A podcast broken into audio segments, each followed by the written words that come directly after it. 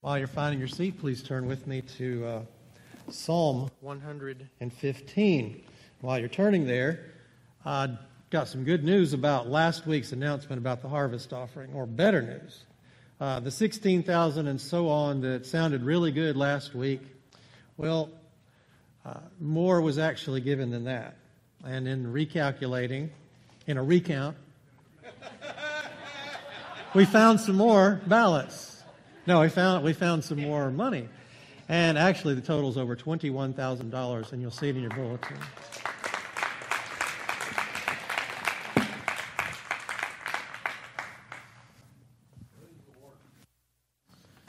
Number of we have to be of uh, help, service, and support in other parts of the world because God opened your hearts and gave you a gift of generosity.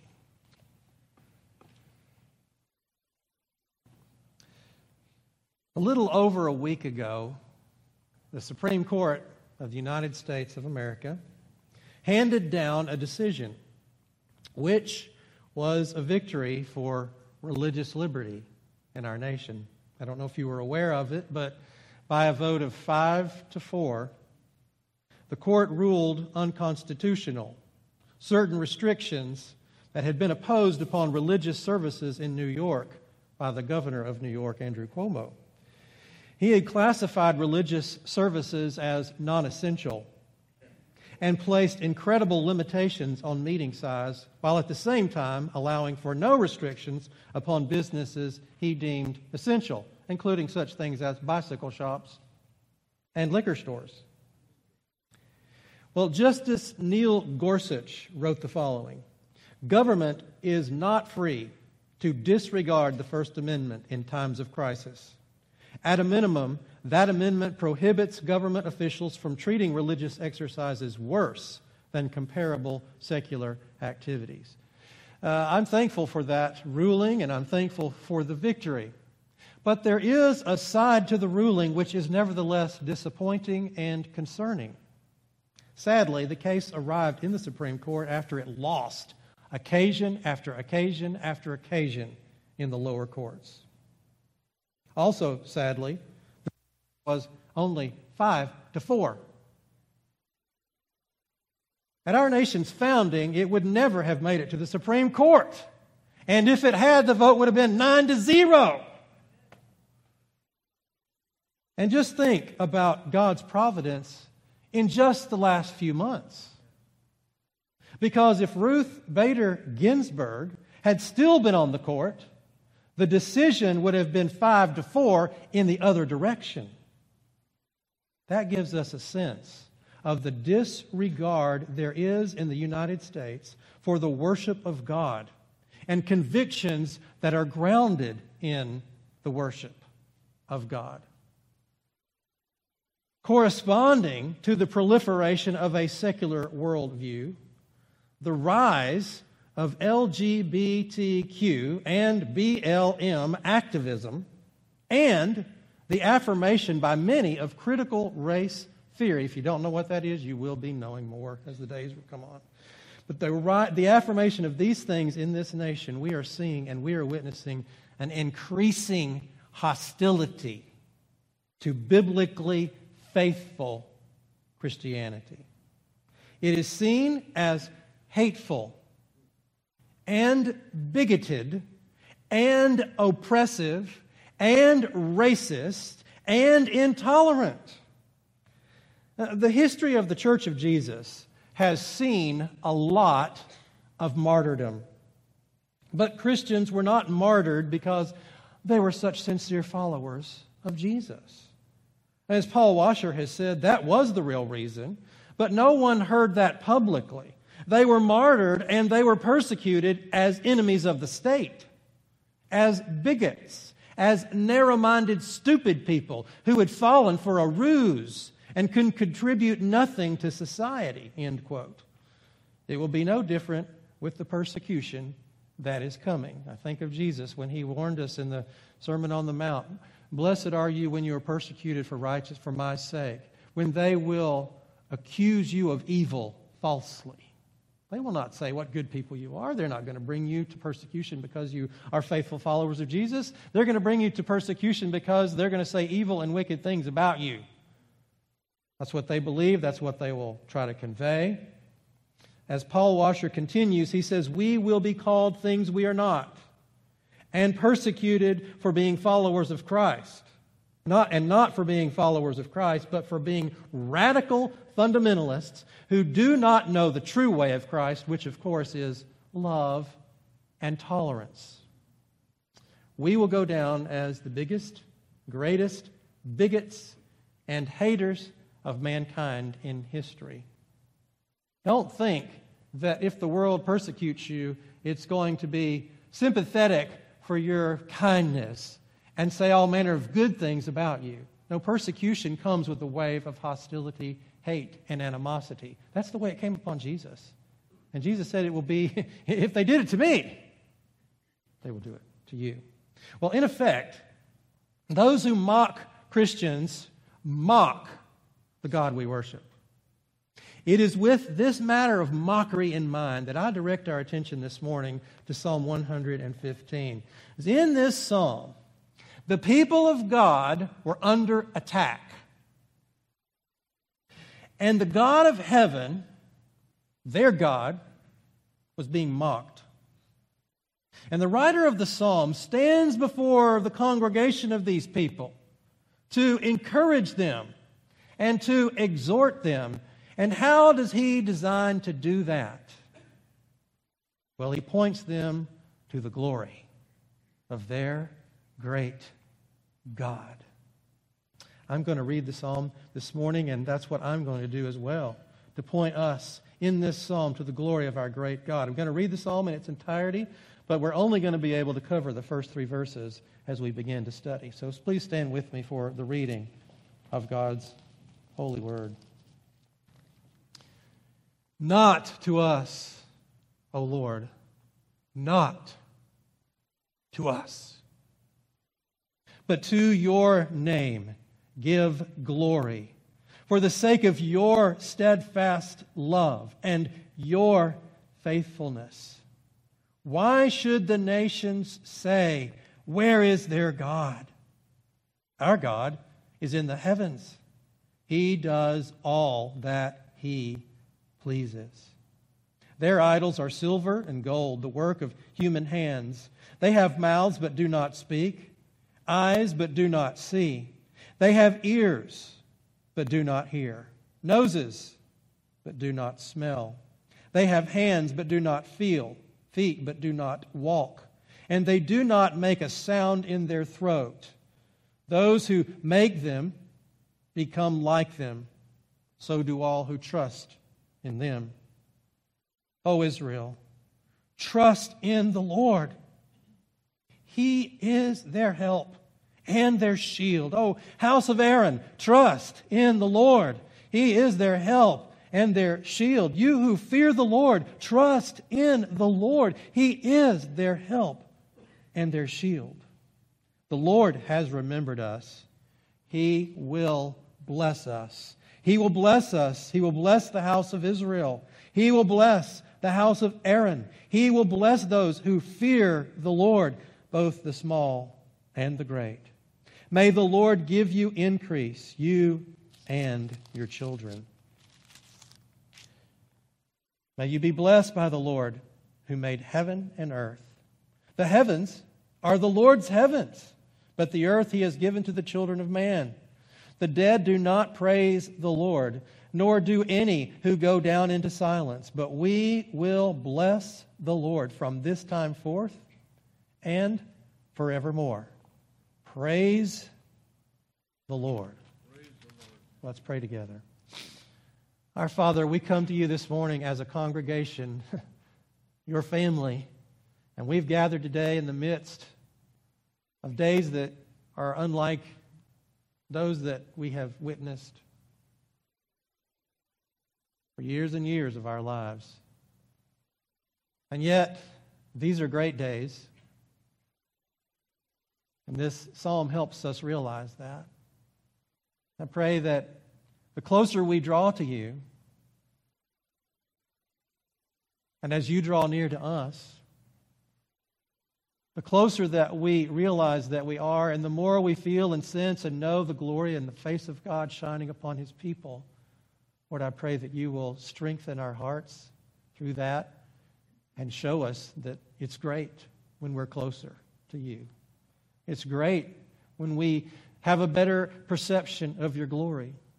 It is great when we are walking and keeping in step with the Spirit.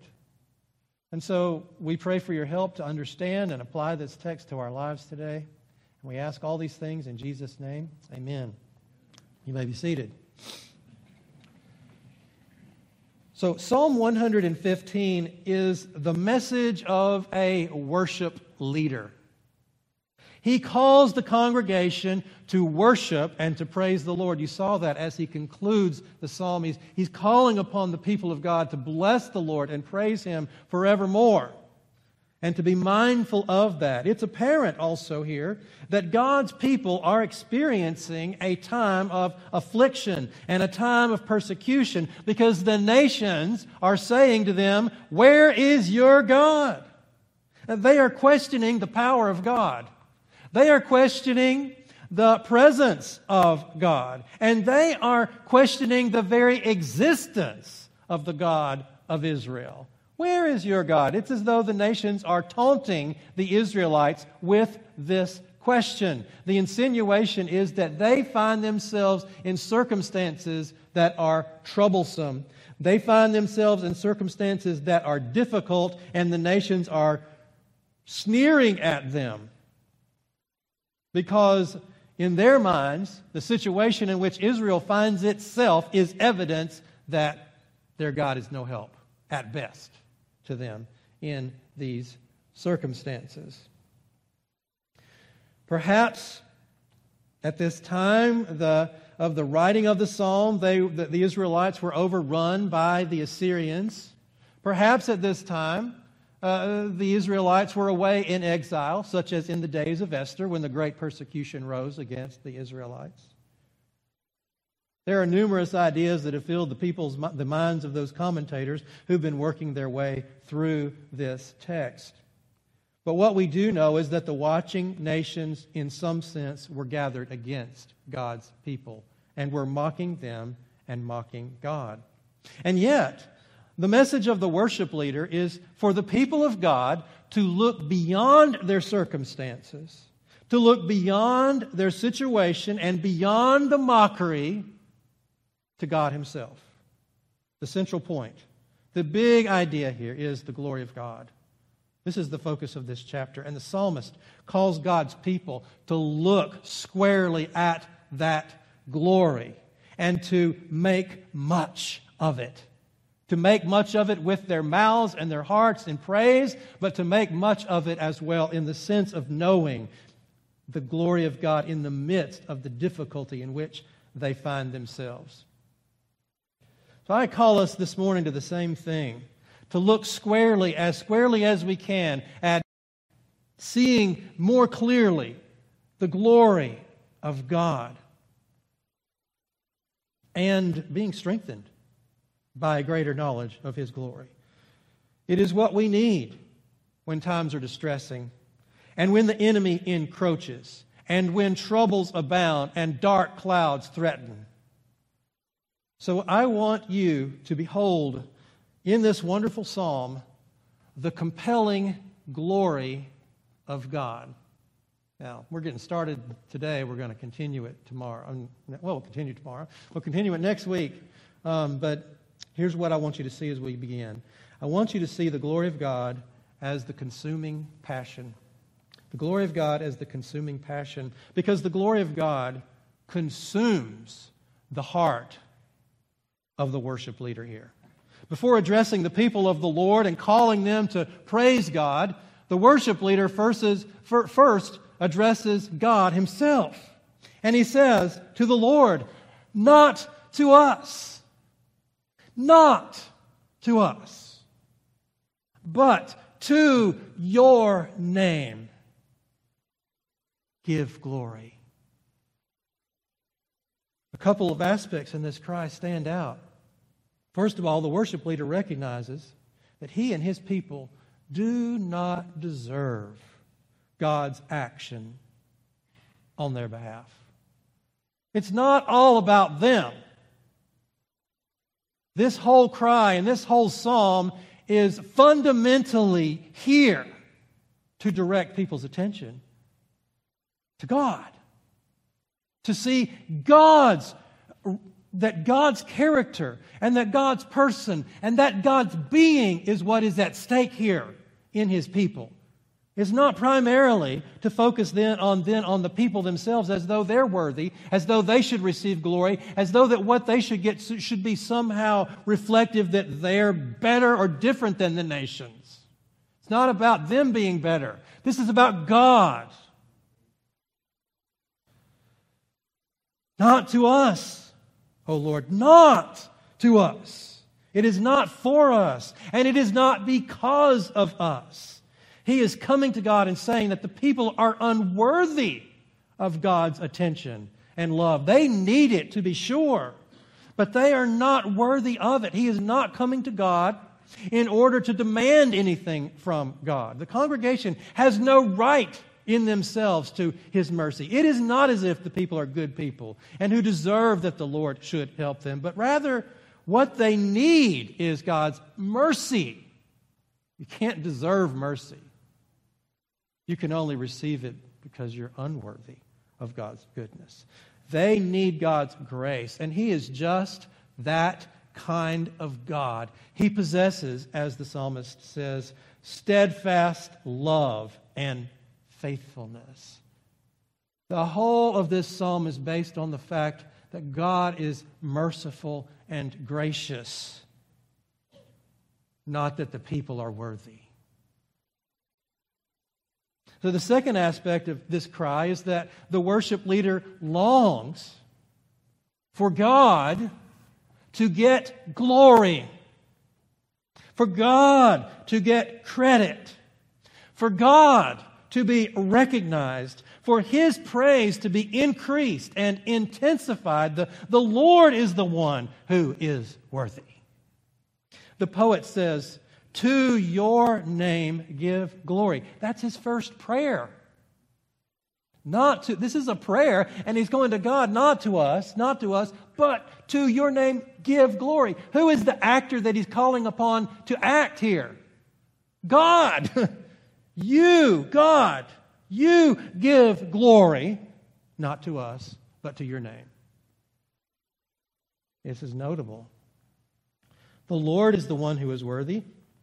And isn't it striking that the psalmist is asking God to give glory to himself, to magnify his own greatness? In essence, he is saying, I may be asking you to act, even for our benefit and blessing, but ultimately, I'm not doing it for me or for us. I'm doing it for you. I want, this is the heart of the psalmist, I want the nations to know how great you are. I want more voices to join in the chorus of praise that is sung by those who stand in awe and amazement at your magnificence. So he is not driven primarily by the desire to get relief from the unfortunate and difficult and troublesome circumstances in which the people find themselves. Now, when you and I are in a difficult spot, what do we tend to do automatically? Help me! Get me out of this. I just want out. But the first cry of this psalmist is God, this is about your glory. This is about you, not me. Not driven primarily by the desire to get relief from the unfortunate circumstances. He's driven by a concern for the reputation of God. And this call to worship God is driven by a passion to worship God. It's God centered from first to last. Much of so called worship of God in our day is actually the exaltation of man. It's more about me and my feelings than it is about God. It's more concerned with me getting something than it is whether God gets glory or not. You just listen to some of the singing. You just look at some of the actions. You just see the lives of the people who are erupting in certain kinds of words and just evaluate everything in light of is this really about God's glory or is this more about my comfort? This psalmist stands in stark, stark contrast to that kind of approach. He is consumed with what God is going to get of, out of his situation. He is more concerned about what God is going to get than what he might get. So, whatever the psalmist might get, his preeminent and his passionate pursuit is that the Lord receive glory. Every Christian should make it our aim to have a heart like the heart of this psalmist. We should cry out to God in prayer. Our lives should be a cry out to God. Every ounce of our life, in every circumstance, in every breath, not to us, not to me, not to me, Lord, but to you, to your name, give glory. We should not hesitate to draw near to do so. It's right that we call to mind the Lord's steadfast love and faithfulness. It is right that we draw near. It is, it is right that God's people, in their desperation, cry out to God for help. And to the fact that God is a present help in times of trouble. Upon the basis of who He is, let us draw near to God that we might receive grace and mercy. Not what we deserve, the opposite of what we deserve. But we should draw near humbly. Gone should be every ounce of a sense of what God ought to do when we cry out to Him and when we appear before His throne for help. We need to bear in mind that once we were dead in the trespasses and sins, in which we walked, as we followed the course of this world, following the prince of the power of the air, the spirit that is now at work in the sons of disobedience. We were by nature children of wrath like the rest. We deserve nothing but eternal punishment. For us to even be able to cry out to God with the hope that He will hear and respond is a praise to His mercy and to His majesty that he is the kind of God who bears in mind that we are but dust, that he is a merciful God who sees pitiful people and his ear and his heart is turned toward them and toward their cry.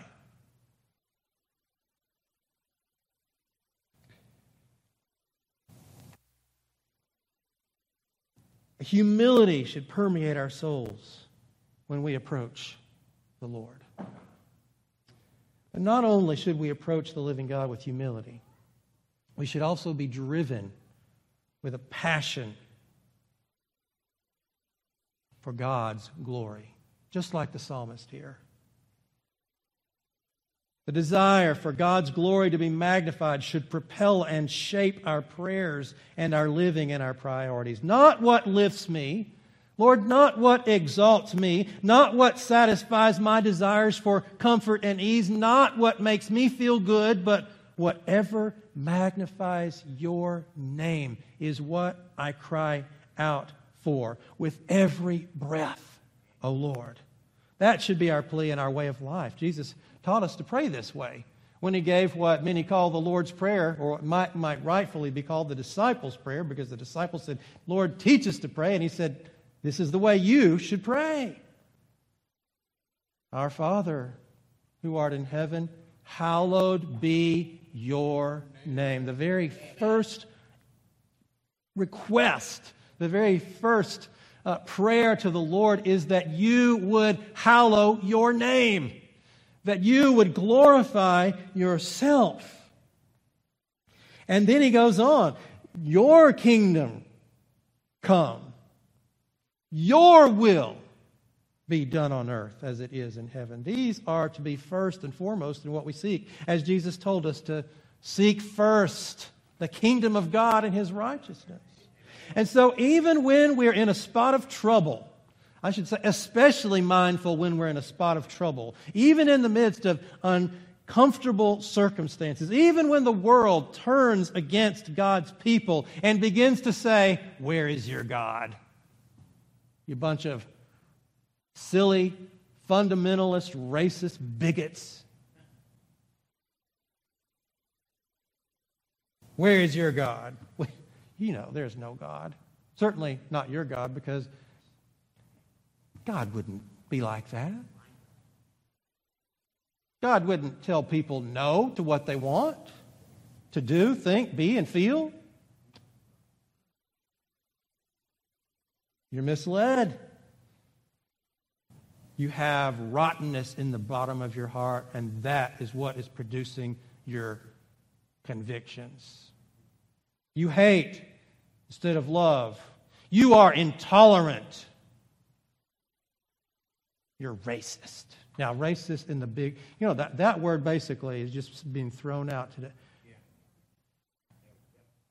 We, you know, when you rightly understand that, that bigotry uh, that, that, that likes maybe people that are of the same shade of skin as them versus others, that is reprehensible. And the Bible's totally against that.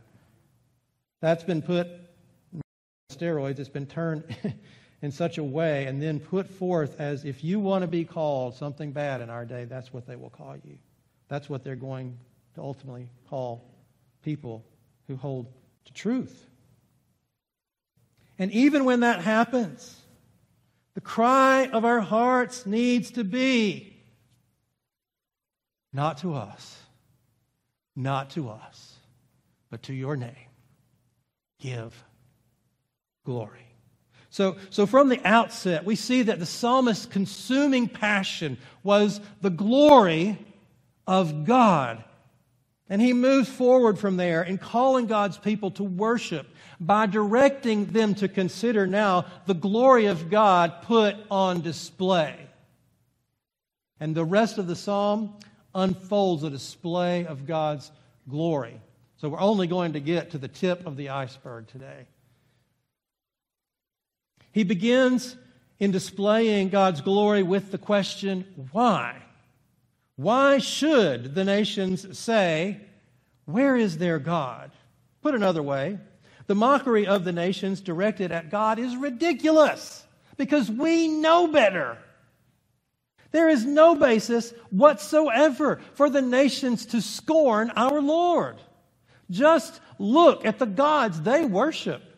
Uh, there isn't even a comparison between them and our God, who is the one true God. At this point, the psalmist puts our God on display in contrast to the gods of the nations. In verse 3, the psalmist states, Our God is in the heavens. He does all that he pleases. That statement says a lot. That's why I can't get any further than this this morning. Our God is in the heavens. He does all that He pleases. First, our God is in the heavens. Think about it. The nations are earthly minded. They build earthly temples and shrines in which they place their gods and see their gods as living in those places and being constrained within those places. But, says the psalmist, our God is in the heavens. It draws our attention to the prayer of Solomon. After the great Solomonic temple was completed and the glory of God was manifest in a physical way in that temple. And Solomon prayed a prayer of dedication. And in the midst of that prayer, he says to the Lord, But will God indeed dwell with man on earth? Behold, heaven and the highest heaven cannot contain you. How much less this house that I have built? You see Solomon's wisdom here. We have built a temple. And we will meet with God at this temple. But we know that God is bigger than this temple. We know that God fills the heavens. This is just a place where we meet Him. He doesn't dwell with man in the sense that he is constrained or limited. He, he does dwell and make himself known to man. That's not what Solomon's point is when he says, Will God indeed dwell on the earth? He's basically, basically saying, Is God confined to the earth? No, God is greater. This house cannot contain God, much less the heavens, because God made those heavens. So, to say our God is in the heavens does not mean he is far off from helping us, but it is to say that he is not contained on the earth or by the earth. He is not limited. He is unlimited, even in his spatial presence. He made the heavens. And he made the earth after all. And he is greater far than any God, so called, little g, who can be held within the bounds of an earthly temple or even the earth itself. To say our God is in the heavens is to say that he transcends the earth. It is to say, think for a moment about the size of the universe as best you can because you can't do it completely. It boggles your mind. You go as far as your mind can take you away from planet Earth, out into the outer reaches of this universe, and you have not gotten one iota closer to or further from God than you were than when you started. He is there and He is there. Where can I go from your presence? Where can I flee from your presence? No matter where I go, He is there. He is not contained. He is not limited to a point in space. He transcends all of the physical limitations that are part and parcel of our very being. In the sense that God is incapable of being manipulated or being controlled, He is in the heavens he is not manipulated by what happens on the earth. He is not controlled by what happens on the earth. He is beyond any assault of the nations. Our God is in the heavens. What can these nations do who gather themselves together and say, Where is their God? Their assault upon God is like taking a spitball and trying to squirt it through a straw at the moon to come against God. It is laughable that people think they can escape God by closing their eyes to his existence. They do. That's what we were doing by nature before he opened them up to behold, the wonder, of his being. Now, he wants us to be sure of the reality of the greatness of his being. He is beyond any aggression that could be launched at him by his enemies. Psalm 2 depicts it this way Why do the nations rage? And the peoples of the earth plot in vain. The kings of the earth set themselves, and the rulers take counsel together against the Lord and against his anointed, saying, Let us burst their bonds apart and cast away their cords from us. He who sits in the heavens laughs. The Lord holds them in derision. Our God is in the heavens. He is where their gods are not, nor shall they ever be. To him be glory. But not only is our God in the heavens, he is also exercising sovereign dominion from there. Our God is in the heavens and he does all that he pleases.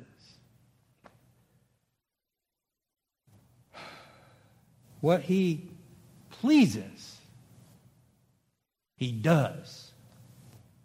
Everything that he pleases, he does. No one has power. God. He has power over all things. This statement can only be applied to the one true God. There's only one being who can be in this position to do all that he pleases. Neither you nor I can do all that we please. In fact, we do a very fra- small fraction of what we please because we can't.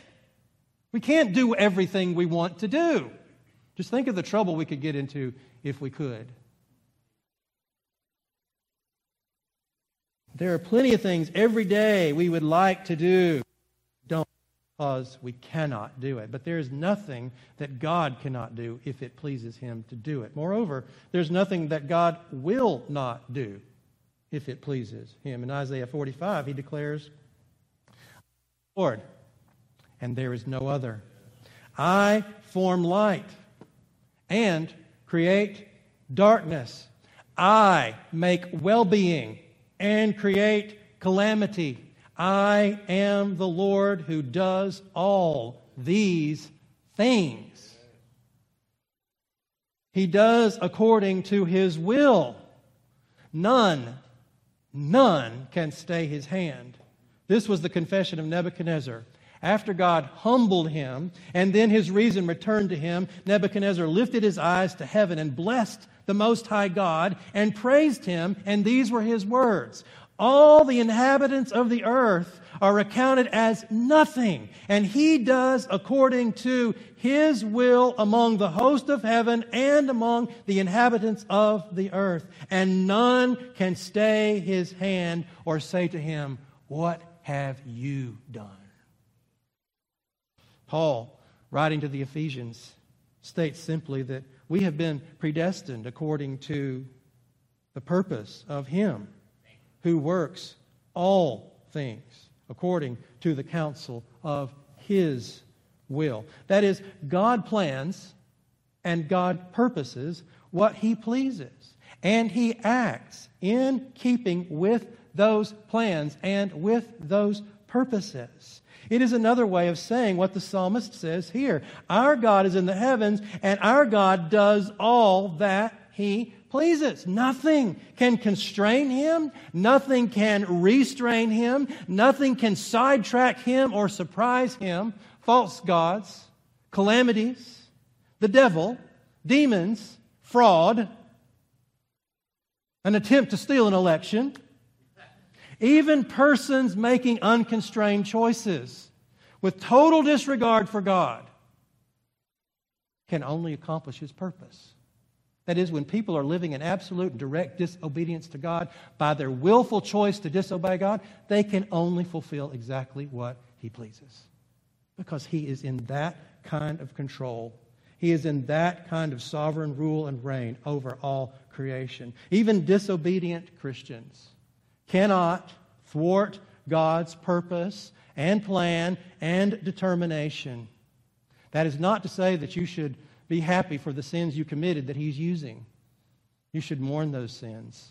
But you can be assured that this God who is sovereign is using even those sins for His glory. He's even using them in your life for good, but ultimately His glory. Everything fits in the overall scheme designed by what pleases God. Our God is unassailable, He is unthwarted and undaunted. He cannot be overcome. The psalmist wants the people in the midst of their un- discomfort, in the midst of their being assaulted by the nations and being mocked by the nations, to call to mind their God. Our God is in the heavens. Don't be, don't be taken off guard. God is not taken off guard by these nations and their mockery. Don't you be taken off guard by the nations and their mockery either. He's no less in control when they mock than when they don't. Keep looking to Him and knowing that His plan is on course. Sometimes those plans are going to go through choppy waters. But victory is the final arrival, and the victory is glory to God. And his people love that because they want the glory of God. And they look forward to the day when they will surround the throne with praises for the amazing way that God brought them through thick and thin, up and down, in and out, light and darkness, to come before His throne with amazement at His mercy and steadfast love.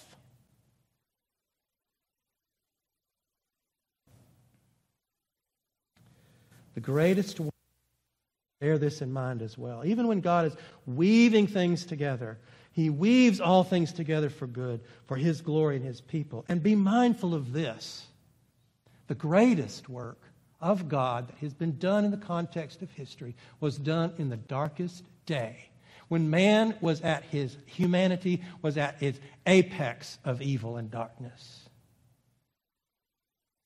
the greatest work our lord was pleased to do took place in the midst of this kind of circumstances that are around the congregation in Psalm 115 mockery and hostility. For it was the scribes and the chief priests and the elders gathered around Jesus while he was hanging on the cross. And this is what he saved others, he cannot save himself. They sneered at him. He is the king of Israel. Let him come down now from the cross, and we will believe in him. He trusts in God. Let God deliver him now. Where is your God?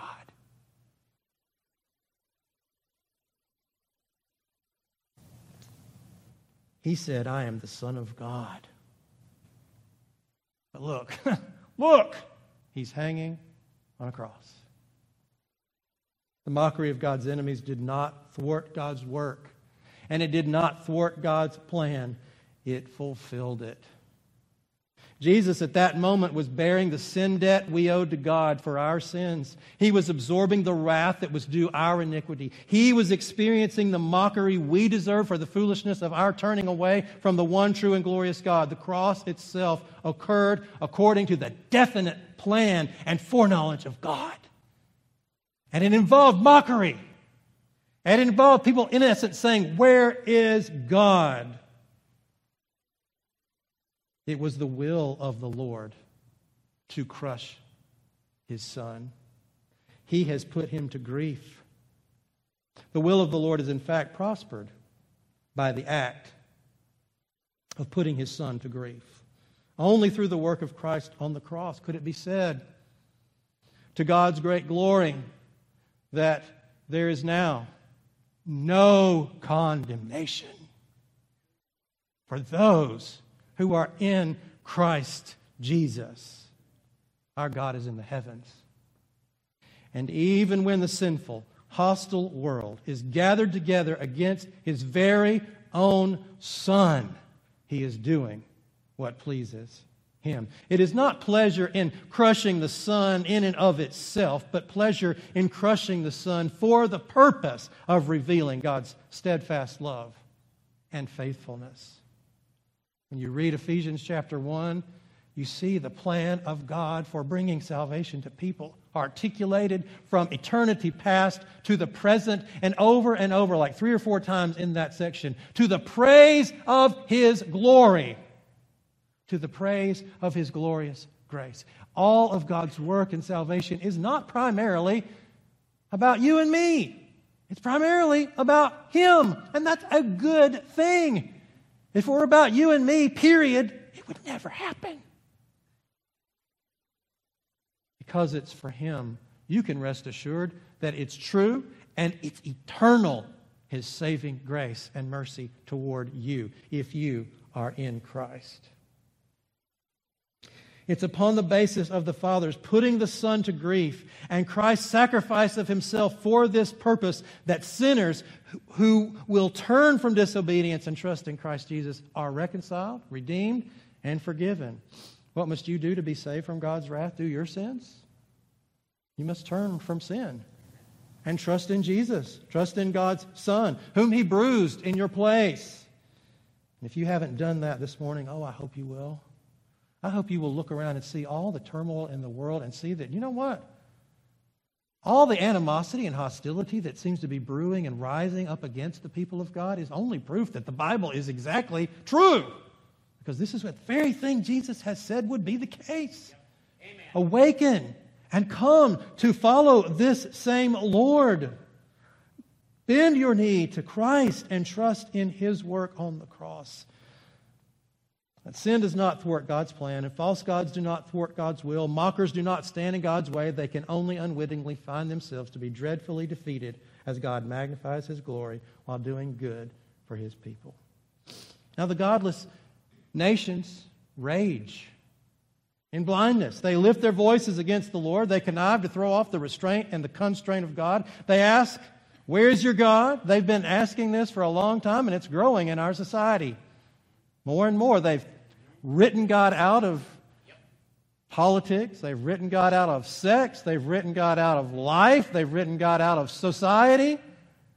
Large numbers. And so the animosity towards those who still follow is felt and seen. But followers of Christ, you who reverence the one true, almighty, and eternal God who made the heavens and the earth, don't be afraid of them. Don't run from them. Don't compromise truth because you're afraid of offending them. Stand fast. But not only that, most importantly, stand fast, beholding the fact that our God is in the heavens and He does all that pleases Him. Your God is the only God there is. And the animosity and the resistance of the godless merely display the blindness that has engulfed their thinking. Thinking themselves wise, they have become fools and suppressed the truth. They have exchanged glory for shame and darkness and degradation. We must not allow ourselves to be influenced by them to fear or to anger or to worry or and we must not allow ourselves to be like them. The sovereignty of our glorious God assures us and enables us to hold on with hope no matter what is going on around us. If we seek His glory, then we can rest assured. Seek His glory, we must. And assured we will be because God will glorify Himself. That's why that should be a prayer of ours. Yes, it is good. Is it good with you that God seeks His glory? Is it okay with you if that means that you can look around and sometimes see in the world where justice is smashed, where kindness is squashed? Because that's the world we live in. Because it is to His glory to rescue His people out from such a world and to bring judgment down upon it. David, in Psalm 11, paints an alarming picture. He writes, The wicked bend the bow. They have fitted their arrow to the string to shoot in the dark at the upright in heart. If the foundations are destroyed, what can the righteous do? Here was his answer.